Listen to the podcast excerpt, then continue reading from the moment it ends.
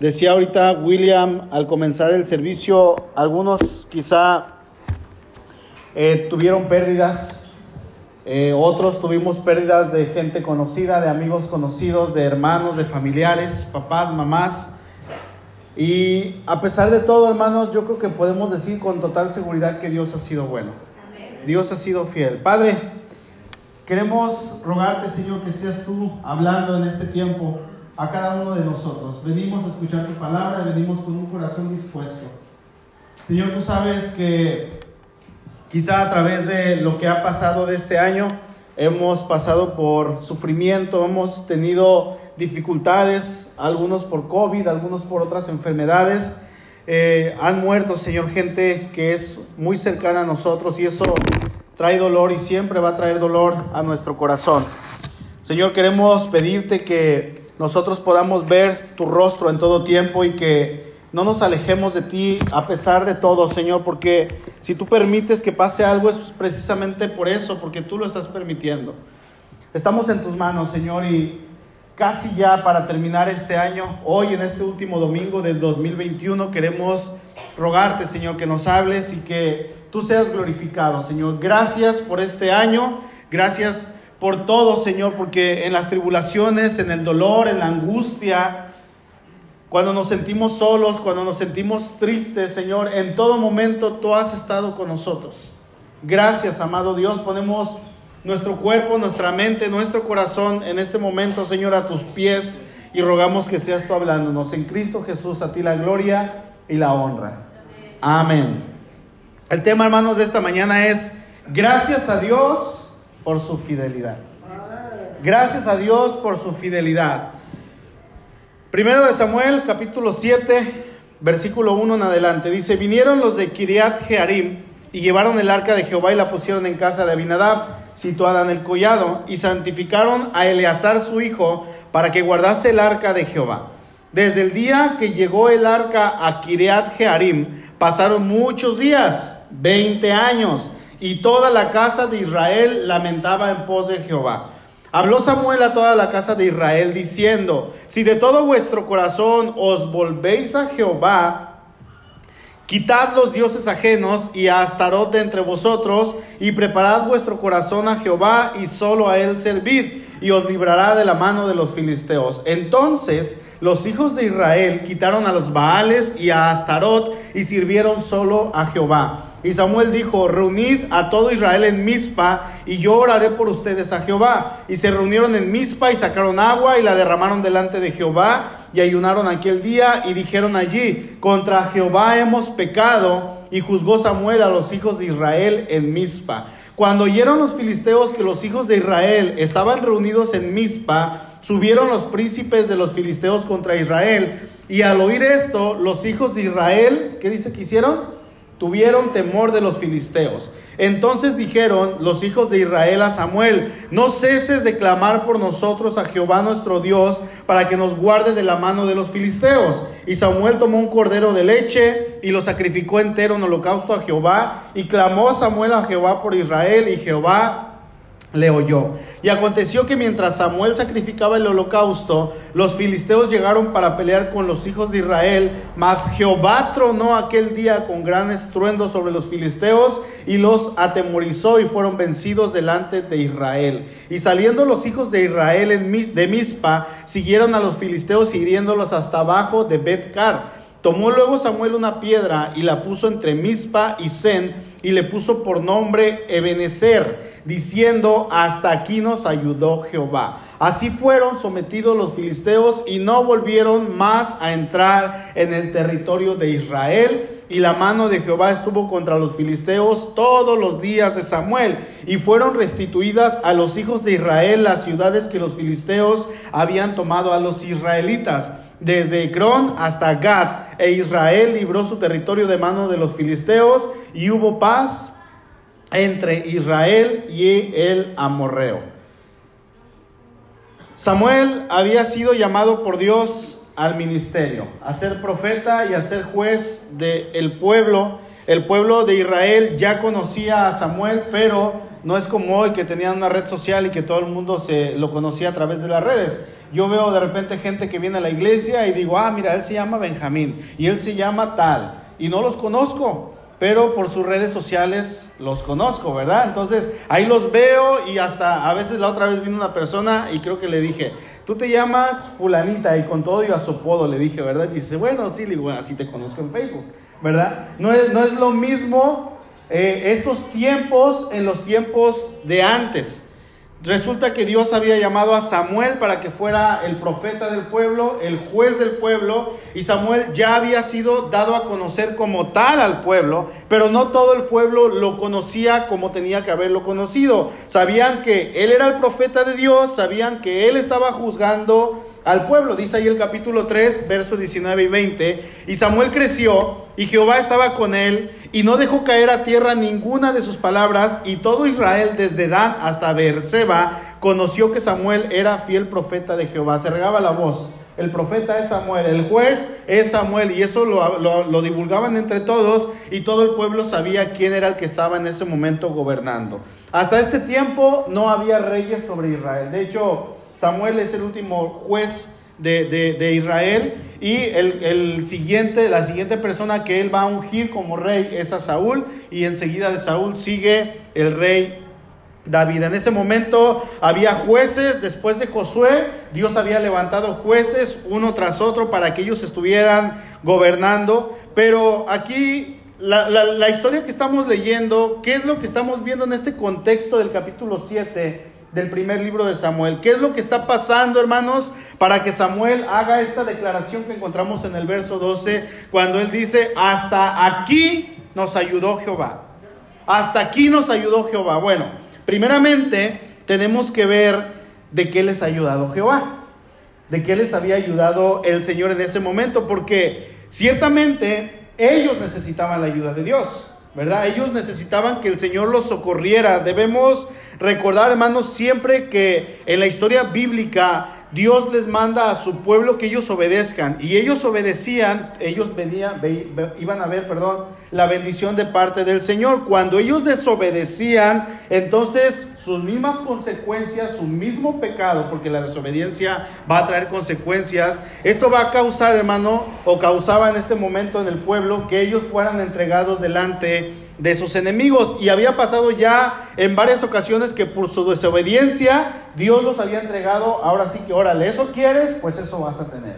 Justo como dice Romanos 1, ¿verdad? Que por lo que ellos quisieron, Dios los entregó a la inmundicia. Órale, pues eso quieren, adelante.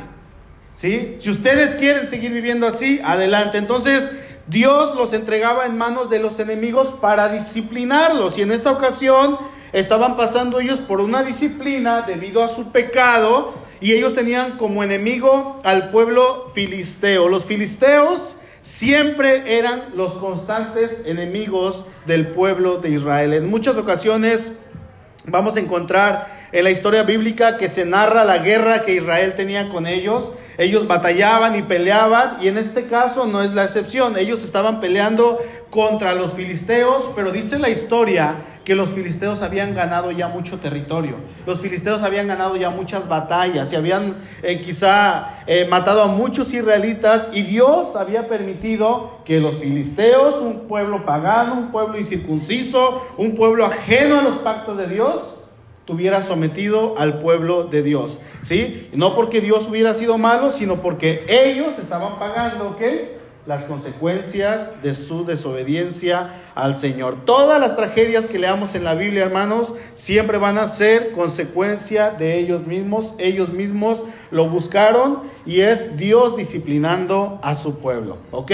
Dice el versículo 1, vamos a leer nuevamente. Vinieron los de Kiriat Jearim y llevaron el arca de Jehová y la pusieron en casa de Abinadab, situada en el collado, y santificaron a Eleazar su hijo para que guardase el arca de Jehová. Desde el día que llegó el arca a Kiriat Jearim, pasaron muchos días, 20 años, y toda la casa de Israel lamentaba en pos de Jehová. Resulta que el arca del pacto donde moraba eh, literalmente la presencia del Señor. En, el Antiguo Testamento vamos a encontrar que Dios está morando en una caja, en el arca, eh, eh, había sido robada por los filisteos, había sido capturada y Dios dejó de estar con los israelitas por su pecado. Por eso Dios había permitido que el arca fuera robada por los filisteos, no porque le ganaran a Dios, sino porque Dios lo había permitido. Cuando Israel pasa el tiempo y van a leer la historia en el capítulo 5, 6 y versículos anteriores, capítulos anteriores,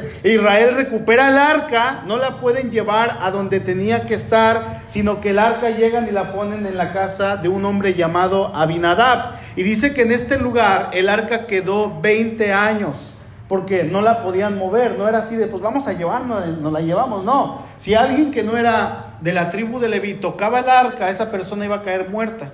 Y tenemos el caso de Usa, un hombre que quiso ayudarle al Señor, Señor, no te vayas a caer, ¿verdad? Y quiso ayudar y empuja el arca y al momento él cae fulminado, porque no era de la tribu de Leví. Era una ofensa lo que estaba haciendo este hombre, aunque quiso ayudar, este hombre cayó fulminado porque hizo algo que no tenía que hacer, ¿verdad? Y esto sirvió como ejemplo. Entonces, dejan el arca ahí durante 20 años. ¿Por qué? Porque no la podían llevar de una manera fácil. Lo bueno, podríamos decir, es que el arca ya estaba en territorio de Israel nuevamente. Ya no con los filisteos, pero estaba donde tenía que estar, en el pueblo donde tenía que estar. Y el pueblo seguía estando en pecado. El pueblo todavía estaba pecando. Según ellos, dice la historia, que se habían arrepentido que ellos estaban dolidos, pero resulta que no, porque dice el verso 2, ¿verdad? Dice, toda la casa de Israel lamentaba en pos de Jehová. Hay otra versión que dice, y el pueblo anhelaba que el arca estuviera en donde tenía que estar. ¿Sí? Pero estamos viendo aquí un espíritu religioso, simplemente como que es que ahí no va el arca, ahí no va. Si un día llega el hermano Luis y le ponemos el teclado aquí, a lo mejor va a decir, es que ahí no va, hermano. El teclado va acá. Si me ponen el púlpito acá, es que hermano, el púlpito va en el centro, en el centro del altar, ¿no? Entonces ellos estaban lamentando, es que ahí no va el arca, el arca tiene que llegar a donde tiene que ir, ahí no, y se lamentaba en pos de Jehová. Ellos en su corazón seguían pecando, pero por fuera estaban externando que tenían dolor, ¿verdad? Pero la, realidad es que ellos estaban pecando contra Dios y Dios, Dios sabía lo que estaba pasando, porque Dios no solamente estaba mirando la actitud por fuera de ellos, sino Dios estaba mirando el corazón. ¿sí? A veces somos, de alguna manera, ya cuando somos hijos de Dios, somos un poco necios, ¿verdad? Nos comportamos de la misma manera. Venimos a la iglesia, tenemos una actitud religiosa, levantamos las manos al Señor. Cuando el hermano nos dice levanten sus manos, cantamos, y estamos en la predicación y estamos aparentando que somos algo, pero en realidad no. En realidad estamos viviendo de otra manera y a veces hay personas que se dicen ser cristianas, pero no lo son. Hace unos días venía manejando y pasó una persona eh, cercana al carro y, le dije a Suri, mira, ahí va eh, la persona fulana de tal. Me dice, sí, sí, sí, sí la vi. Bueno, resulta que esta persona estuvo hace ya algunos años, cuando la iglesia recién comenzó, estuvo en la iglesia estuvo sirviendo en la iglesia, era una persona muy fiel a la iglesia y de repente dejó de venir, se le buscó, se fue, se habló con ella, eh, este, por favor, regrese, esto, no, no, no, no, no, y se alejó, se alejó, se alejó. Eh, en esta pandemia enfermó de COVID, estuvo a punto de morir, a punto de morir, su familia rogaba, por favor, oren por él, oren, oren, clamen por él, por favor, y estuvimos orando. ¿Qué creen? El Señor lo levantó. ¿Sí? Lo levantó. Y ahí está la persona. No puedo decir al hermano porque cuando le dicen, ok, el Señor te levanta, agradecele al Señor, dice, no, estoy bien. Yo sé que el Señor me levantó, yo sé que el Señor me sanó, pero no quiero ir a la iglesia, no quiero saber nada de la iglesia, yo estoy bien como estoy. ¿Verdad? A veces somos así. Yo no sé si esta persona nació de nuevo, yo no sé si esta persona eh, se le hizo algo en la iglesia, yo no sé qué pasó, pero no quiere ni venir aquí, ni ir a otra parte, ni ir a otra parte, no quiere saber nada del Señor. Así estaba el pueblo, ¿verdad? Esta persona puede decir, yo sé que el Señor me sanó, yo sé que el Señor hizo su obra, yo sé que Él me levantó literalmente de la muerte, sin embargo no quiero saber nada de Dios, ¿verdad? Así estamos en ocasiones. Dice que el pueblo estaba así, eh, estaba lamentando en pos de Jehová. Dice, y todo el pueblo, dice la NBI, de Israel, buscaba con ansiedad al Señor. Dice esta versión. Sí, lo buscaban, pero no de corazón. No, y, se los digo, no de corazón, porque eh, en el pueblo, no todos hermanos tenían una actitud, porque según el texto bíblico que estamos leyendo, vamos a encontrar que el pueblo estaba viviendo en pecado. Eso lo sabía Samuel, porque dice el versículo 3, habló Samuel a toda la casa de Israel diciendo, si de todo vuestro corazón se vuelven al Señor, quiten, fíjense, quiten los dioses ajenos. ¿Qué no era el pueblo de Dios? Le dice el Señor, quiten esos dioses ajenos y a Astarot de entre ustedes y preparen su corazón a Jehová y solamente a él sirvan y los va a librar de la mano de los filisteos. Entonces los hijos de Israel quitaron a los Baales y a Astarot y sirvieron solamente al Señor. Dice, quiten los dioses ajenos que tienen entre ustedes. Quiten todo aquello que les estorbe para servir al Señor. Y suele pasar, hermanos, que sabemos lo que Dios ha hecho en nosotros y dentro de cada uno de nosotros sigue habiendo pecado. Y yo quiero decirles que el pecado en el ser humano siempre va a haber. El cristiano no practica el pecado. ¿Sí? El, el, cristiano debería de pecar ocasionalmente, pero ya no lo practica como cuando vivía sin Cristo. Pero resulta que a veces ya conociendo al Señor nos aferramos a ciertos pecados y no los queremos soltar porque nos gusta vivir en ellos. Porque decimos, Señor, yo no quiero soltar este pecadito, es que sabe tan sabroso pecar. ¿Verdad? Sabiendo lo que Dios ha hecho, sabiendo que somos regenerados, que hemos nacido de nuevo, en ocasiones insistimos y persistimos en querer, en querer seguir viviendo en ese pecado de manera intencional. ¿Sí? Yo no estoy hablando de cuando se nos sale aquel pecado, a lo mejor de palabra, en acción o en pensamiento. No, estoy hablando de vivir pecando intencionalmente, decir que somos cristianos, pero Dios y nosotros sabemos lo que hay en nuestro corazón y cuáles son aquellos dioses que nos están estorbando para servir al Señor. ¿Quién eran los dioses? ¿Cuáles eran los dioses que en este momento los israelitas tenían? Bueno, tenían en primer lugar a Baal. Baal era el hijo de él, era otro dios pagano. Y Baal era la deidad principal de los cananeos. Baal era considerado el dios del trueno y de la lluvia, no era Thor, ¿ok? Por lo tanto, se dice que este dios, ellos pensaban que él controlaba la vegetación y la agricultura. O sea, era un dios sumamente importante para ellos porque era el que les daba de comer. Y la otra diosa que tenían era Astarot. Esta diosa era considerada la diosa de la guerra y del amor. En Babilonia, Astarot recibía el nombre de Istar o Astarte o en Grecia recibía el nombre de Afrodita. Esta diosa representaba la fertilidad y los cananeos creían que mediante la unión sexual de, de Astarot y, Baal, iban, ahora sí que en la, unión sexual, la tierra mágicamente se iba a rejuvenecer y la tierra se iba a ser sumamente fértil. Eran los pensamientos que ellos tenían, ¿sí? Qué mediocridad, hermanos, de, de estar buscando algo que ya tenían incluso muchísimo mejor, porque ellos eran el pueblo de Dios. Ellos tenían a Dios en su corazón, pero su mentalidad de querer ver a un Dios como los demás pueblos, es que yo, yo tengo al Dios verdadero, pero yo no lo puedo ver y los demás pueblos sí lo pueden ver. Así es que ellos adoptaban a Baal, adoraban a Astarot, adoraban a otros dioses porque ellos querían verlos. Ellos querían tener como los demás dioses. Más adelante está Samuel reinando y dice el pueblo, ya no te queremos, gobernando, perdón, ya no te queremos Samuel, queremos un rey como las demás naciones. ¿Por qué? Porque todo querían imitar.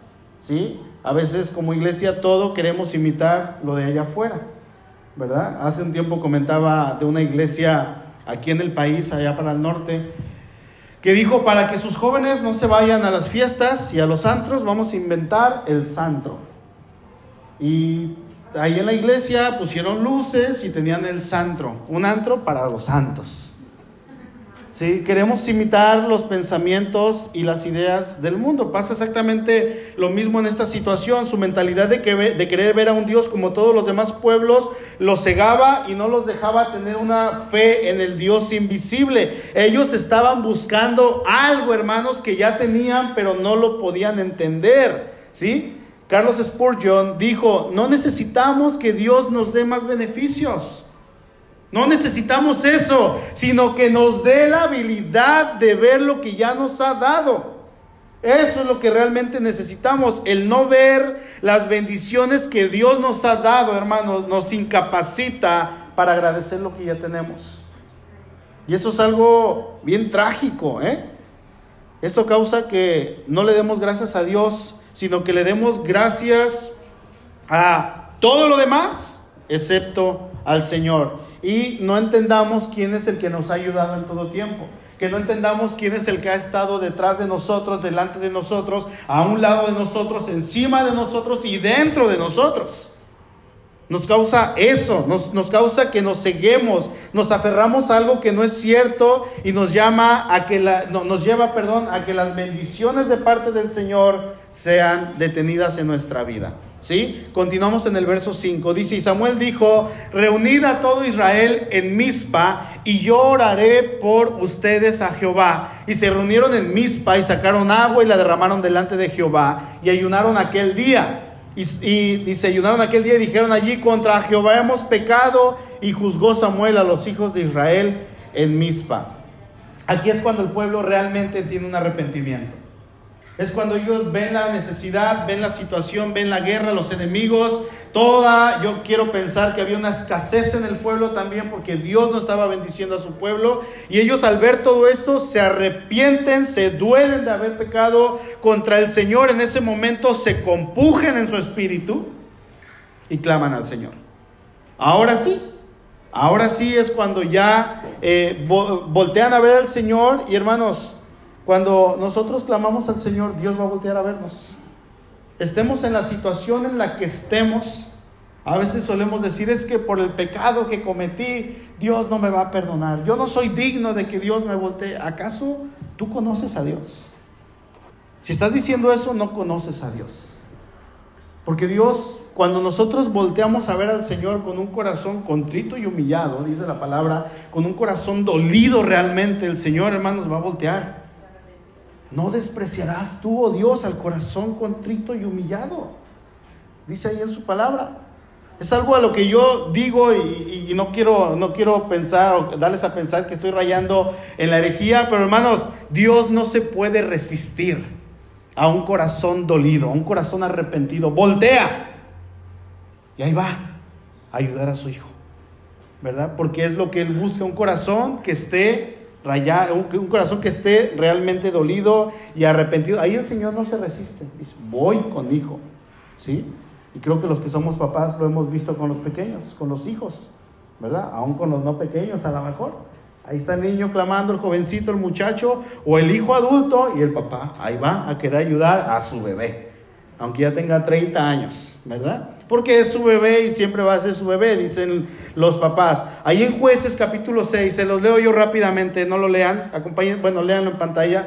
Dice jueces 6.1, los hijos de Israel hicieron lo malo ante los ojos de Jehová y Jehová los entregó en mano de Madián por siete años. Es otra situación similar a lo que está pasando. Y la mano de, de Madián prevaleció contra Israel. Verso 6, de este modo empobrecía Israel en gran manera por causa de Madián y los hijos de Israel clamaron a Jehová. Cuando ellos claman, Dios los atiende. Cuando ellos se arrepienten, Dios va y los ayuda. Cuando ellos tenían un arrepentimiento genuino y se daban cuenta, hermanos, de que los dioses de la fertilidad, de la agricultura, del sol o cualquier otra cosa creada jamás los iba a ayudar, sino el único Dios omnipotente, porque claro que es Él el único que puede ayudar, cuando ellos se daban cuenta de eso, clamaban al Señor. Iban con el Señor y Señor, ayúdanos que ya no podemos. Y esa generación caminaba arrepentida al Señor, caminaba en fidelidad al Señor, se moría esa generación, se levantaba la siguiente generación y eran los que pecaban ahora. Por eso la importancia, hermanos, de educar bien a nuestros hijos en el camino del Señor. ¿Verdad? Hay que tener temor para educarlos pidiéndole al Señor que en esta generación que se está levantando ellos no caigan en lo que cayó el pueblo de Israel. ¿Sí? Primero de Samuel 7:8 dice, entonces dijeron los hijos de Israel a Samuel, no ceses de clamar por nosotros a Jehová nuestro Dios para que nos guarde de la mano de los filisteos. Y Samuel tomó un cordero de leche y lo sacrificó entero en holocausto a Jehová. Y clamó Samuel a Jehová por Israel y Jehová le oyó. ¿Qué hace el Señor? ¿Qué hace su Padre, hermano, cuando usted clama a Él? ¿Sabe que Él oye desde su santo templo y acude a rescatar a aquellos que claman desesperadamente a Él. Eso es lo que Dios hace. Dios como Padre, hermano, no se va a quedar quieto. Ay, está sufriendo. Bueno, Dios, Él no es como nosotros. Él no es como usted, Él no es como yo. Él, hermano, cuando estamos clamando, va a actuar y va a luchar y va a pelear por nosotros y nos va a ayudar tal como ayudó al pueblo de Dios. ¿Saben por qué al pueblo de Israel? Porque somos su pueblo. Porque ahora usted y yo somos el pueblo de Dios. Verso 10, y aconteció que mientras, Samuel sacrificaba el holocausto, los filisteos llegaron para pelear con los hijos de Israel, mas Jehová tronó aquel día con gran estruendo sobre los filisteos y los atemorizó y fueron vencidos delante de Israel. Dios peleó por ellos cuando ellos clamaron al Señor. Dios se encargó de que Israel fuera librado de la mano del enemigo, pero antes ellos debieron reconocer su pecado delante del Señor. Y es cuando Él actúa, hermanos, y toma las riendas y dice, ahora yo me hago cargo. Ahora yo voy delante de ti, dice Deuteronomio 3:22, no los temáis, no los teman, porque Jehová vuestro Dios, Él es el que pelea por ustedes. ¿Quién es el que pelea por ustedes? Jehová nuestro Dios. Él es el que pelea por nosotros, nos da la victoria, nos ayuda, nos da el triunfo, nos hace estar con la cara en alto, hermanos realmente te hace sentir que estás en Él seguro, te da la confianza de que estando contigo nada va a pasarte. Y te dice, aquí estoy yo. Aquí estoy yo. Yo te voy a ayudar. Amén. Verso 12.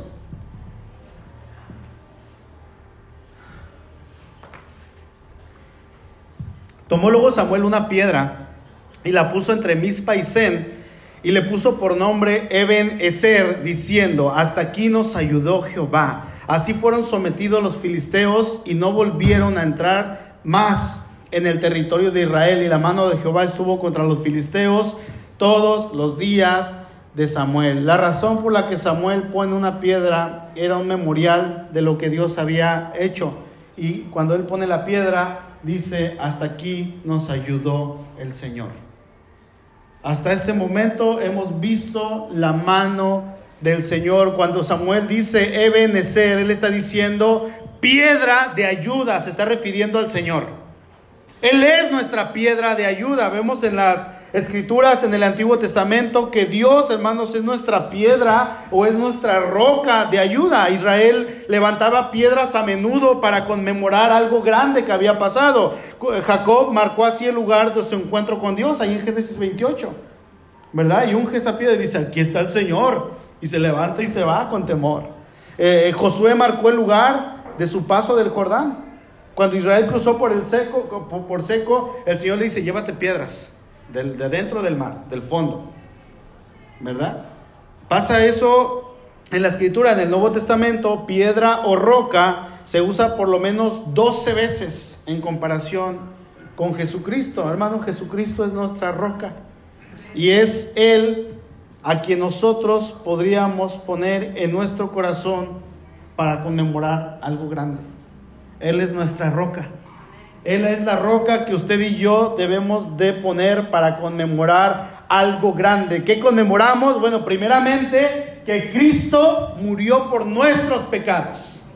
Eso es lo más importante, de ahí parte nuestra fe. Cuando yo entiendo eso, de ahí puedo partir. Me dicen algunas personas, este, quisiera tomar un discipulado. Ok, ¿ya recibiste a Cristo en tu corazón? Es la primera pregunta que les hago. Porque si no has recibido a Cristo en tu corazón, solamente te voy a dar palabras. Necesitamos partir de algo que ya seas, hijo de Dios. ¿Qué es lo que tenemos que hacer? Reconocer que Cristo murió en una cruz por mí, arrepintiéndome de mis pecados. Y en segundo lugar, que Dios a través de Cristo, hermanos, hasta este momento nos ha ayudado y nunca nos ha dejado. Hasta este momento nos ha ayudado y nunca nos ha dejado. Samuel conocía la historia de Israel perfectamente, más que usted y más que yo y él pone una piedra como recordatorio de todo lo que Dios había hecho por ellos. Samuel no solamente estaba diciendo que Dios los había ayudado en esa guerra contra los filisteos, no, sino Samuel dice, Dios nos ha ayudado en todo tiempo. Samuel estaba diciendo, Dios nos ayudó cuando prometió Jueves atrás lo hemos, lo hemos estado viendo. Cuando prometió que de la descendencia de la mujer vendría el Cristo. Ahí comenzó la ayuda de Dios.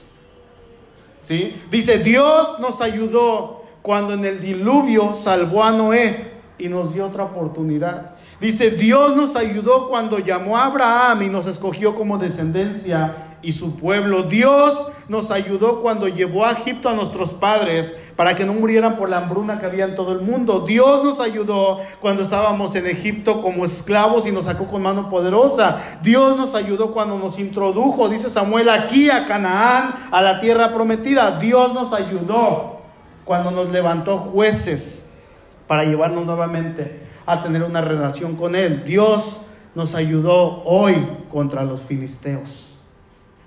Es lo que está diciendo Samuel. Él estaba recordando todas las veces que Dios los había ayudado y Él le da toda la gloria al Señor. Toda la gloria es para Dios. Y estoy seguro que si le hubiéramos preguntado, bueno, ellos lo hubieran preguntado a Samuel, sí, Samuel nos ha ayudado hasta este momento, pero ¿qué va a pasar en el futuro? ¿Qué es de lo que viene? ¿Qué hay de todos eh, esos, años que vienen? Él hubiera contestado, mira, yo no sé, solo sé que Dios nos va a seguir ayudando porque su fidelidad es eterna, porque Él es fiel, porque Él está con ustedes, porque ustedes son su pueblo de Dios. Samuel, Samuel pudo haber dicho, Él ha hecho todo eso y más. ¿Sabe algo, hermano? Los israelitas tuvieron grandes dificultades contra los filisteos y contra otros pueblos, innumerables, innumerables veces. Y hasta la historia hemos visto que el pueblo de Dios siempre ha sido atacado y siempre será atacado. Y Dios los rescató. En respuesta, el pueblo usó una piedra como un recordatorio de la gran ayuda y de la liberación del Señor durante los momentos más difíciles que hemos pasado.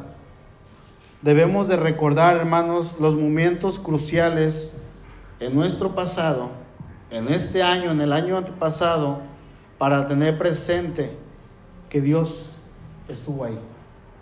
Que Dios siempre estuvo ahí. Al recordar todas esas victorias pasadas de Dios, hermanos, podemos ganar confianza. Señor, tú me diste la victoria.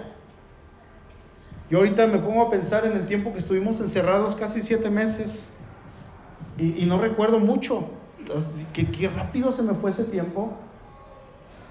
Qué rápido. Y el Señor nos cuidó y nos protegió nos dio COVID hace unas semanas y yo le decía a Suri meses atrás, yo pienso que si me da COVID, yo me voy a ir. Y cuando me dicen, tienes COVID, ah, ok. Nada más me queda así como COVID. Bueno, está bien, estoy en las manos del Señor. No dije, ay Señor, me acuerdo que le dije a Suri que me iba a morir. No. Señor, estoy en tus manos. Y si me voy, es porque Él quiere, no fue el COVID. Si llego a un hospital y hay una negligencia médica, no es el doctor, fue porque Dios lo permitió. Si me accidento es porque Dios lo permitió. ¿Verdad? Cualquier cosa que pase es porque Dios lo permitió. Hoy, 26 de diciembre del 2021, hermano, yo quiero que recuerde un poco, por lo menos un poco de todo lo que Dios le ha ayudado y le ayudó en este 2021. Y le ayudó en el 2020, y en el 2019, 17, 16, toda su vida, aun cuando usted no lo conocía. Que recuerde un poquito, Él siempre ha estado allí, siempre. Siempre ha estado allí. Y yo le puedo decir con total seguridad que hasta este momento Dios le ha ayudado.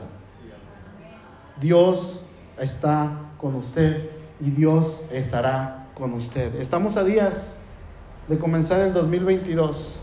El año voló. Voló, realmente voló. Y tenga la seguridad de algo, hermano, Dios le va a seguir ayudando. Pero yo quiero invitarle a que no abusemos de la fidelidad de Dios y de su misericordia. Que no lo hagamos, sino que realmente podamos ser fieles al Señor. ¿Sí? Si hay algo que nos esté estorbando, tenemos algún Dios ajeno, un pecado que esté en nuestro corazón bien implantado, entreguémoslo, arranquémoslo y sabes que Señor, lo aviento a tus pies. Voy a recordar, Señor, que tú has sido fiel y no es justo que yo me porte de esta manera. Hoy, hoy, hoy, hermano, usted puede decir que Dios le ha dado la victoria en Cristo. ¿Sí? A pesar de que a veces parezca que estamos perdiendo. A pesar de que a veces parezca que se nos viene el mundo encima, hermano, debemos esperar en Él y confiar en lo que Él tiene, aun cuando parezca que Dios no está, aun cuando parezca que Dios no está actuando, Él está allí y siempre va a estar allí. Dice Primera de Corintios 15, 57, mas gracias sean dadas a Dios que nos da la victoria por medio de nuestro Señor Jesucristo. En Él tenemos la victoria, ¿sí? Sin embargo, hermanos, la victoria de Dios para nuestra vida no siempre va a ser como nosotros queremos que sea. Se va a hacer a la manera de Dios. Se va a hacer a la manera de Dios porque Él es Dios. Y usted no es nadie, nadie, nadie. No somos nadie para cuestionarlo. Él es el soberano. Él es el dueño y Él posee el título absoluto de gobernador y rey y dueño del universo. Y si usted no está contento, pues tiene que irse a otro lado, pero donde quiera que vayas Él. No voy a otro planeta, Señor. También es Él. ¿Sí? ¿Sabes qué es mi vida? No, tu vida es de Él. Pues yo no soy ateo, no creo en ti. Pues también es de Él. Todo es de Él. ¿Sí? Y Él ha estado con usted, hermano, en todo tiempo. Y Señor, es que no me está gustando la manera en que estás actuando. He orado por esto, he orado por mi familiar y, pasó todo esto y sigue pasando lo del COVID, hermanos. Y a veces oramos y la respuesta no es como nosotros queremos, se va a hacer a la manera de Dios. Y aún así, si usted es hijo de Dios y cree en Dios, usted puede decir, hasta aquí el Señor me ha ayudado. Y el segundo que sigue, hasta aquí el Señor me ha ayudado. Y el minuto que sigue, hasta aquí el Señor me ha ayudado. Y la hora que sigue, hasta aquí el Señor me ha ayudado. Y el día, y el año, y la semana, y los años que vienen, usted va a poder seguir diciendo eso. Hermano, ya le dio la salvación, ¿qué más quiere? Él ya pagó el precio por usted. Dios le ha ayudado con su hijo.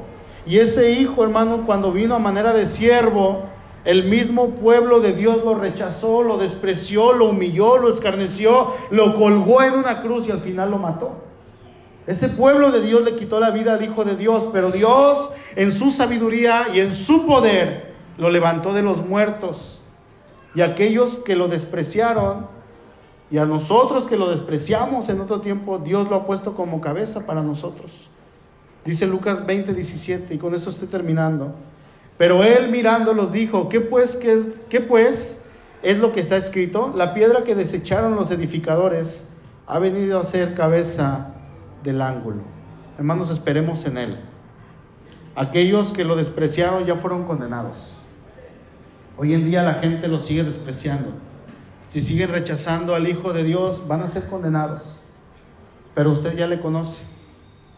Y en ese conocimiento usted tiene que compartirle del amor de Dios a la demás gente. ¿Sí? Porque ellos necesitan conocer del amor del Señor. Si ellos lo rechazan, pues allá ellos, pero nosotros tenemos que hablar de Jesucristo y decirle, ¿sabes qué? Como decía William ahorita al principio, viene el 2022 y hermanos, no pinta nada bien. No pinta nada bien. Va a ser probablemente peor. Y eso dijimos cuando estaba entrando el 2021 y sí empeoró en muchas cosas. Pero en todo esto hemos visto la mano del Señor y su guía y su protección y su provisión en todo momento. Jesucristo es nuestra roca. Y podemos decir de la misma manera y con la misma confianza y con la misma seguridad que dijo Samuel, hasta aquí el Señor nos ha ayudado. Hermano, confiemos en el Señor y dejemos que este 2022 sea un esperar en Él y en su ayuda siempre, recordando que Él es fiel y Él está con sus hijos. Decía el pastor Antonio hace unos días, algunos les vamos a preguntar, ¿cómo te fue en este año? Van a decir, excelente, vi las bendiciones de Dios y vi la provisión del Señor, gloria a Dios, aleluya, pero por el otro lado, van a estar aquellos que les van a preguntar, ¿y cómo te fue este 2021? Perdí a mi familia.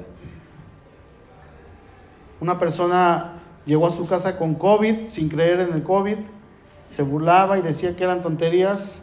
Esta persona, una, una chica, contagia a su papá, contagia a su mamá, contagia a su abuela, a sus hermanos, y todos se murieron menos ella. ¿Qué tiene que decir esta persona? El Señor es soberano, hermanos. Él sabe. Hay personas que perdieron todo. Hay personas que perdieron su familia. Hay personas que perdieron posesiones. En la economía les fue terrible y era todo para ellos. Y si no es el COVID, va a ser el VIH, el cáncer, un accidente. Algo es seguro. Tenemos segura la muerte físicamente, pero nuestra eternidad está salvo con Cristo. Amén. Confiemos en Él. Vamos a orar. Gracias, Padre, por tu palabra.